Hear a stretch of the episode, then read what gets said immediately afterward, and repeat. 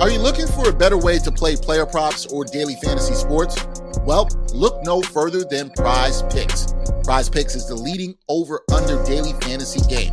Why? Because it's so easy to use and win. You can make your picks in under 30 seconds and win up to 10 times your money in one day. Right now, we have a special offer for our viewers and listeners of the NBA Exchange. All you got to do is sign up now and use the promo code NBAEX. Prize Picks will match your first deposit up to $100. Yep, that's right. They'll match your first deposit up to $100. So join the over 150,000 others who found a better way to play and download the Prize Picks app today.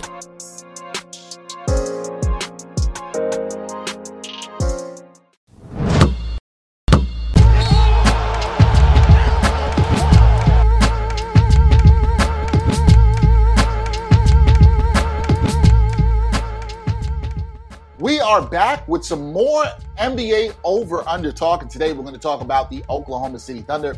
They have a consensus win over under total of 23 and a half. Last season wasn't a great one for the Thunder. They only won 24 games, dropping 58, did not make the playoffs. So, what did they do this offseason? Well, this offseason for them, it looked really good until it wasn't, and it was all about the draft. With the second pick in the NBA draft, the Thunder selected center Chet Holmgren, a guy expected to be a major building block for their franchise. It was a promising offseason, as I said, for the Thunder because of the draft. They also drafted two Jalen Williams, both with different spellings. They also nabbed Ousmane Dieng, center, and all during that, Sam Presti, the GM, he added more draft picks to his war chest. The Thunder also brought back Lu Dort, for a five-year, $82.5 million deal. Mike Muscala came back for another year. Derrick Favors picked up his player option.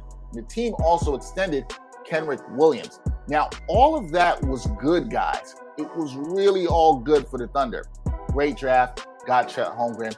But speaking of him, he injured his foot, a Lisfranc injury that he suffered in a pro am game last month, and now he's out for the season.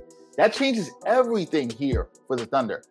Holmgren looked great in Summer League. He was killing it. I know it's just Summer League, but he was definitely balling. You talk to people around the league, they were saying, look, this guy could be the next best thing. He's got a little bit of offensive touch, play good defense, he's got to get stronger, but he looked like he could be a major building block piece for the Thunder next to SGA. Now there's a bunch of questions around the Thunder. That's one of my issues in terms of betting them here with the over under at 23 and a half. Sure, you liked how some players developed last year in their first year. Josh Giddey showed he can do a lot on the ball, great playmaking ability. Dort and Williams, we spoke about, very solid contributors. But the major question for me here with the Thunder, especially with Chet Holmgren out, is what's going to happen with SGA? Is he happy here?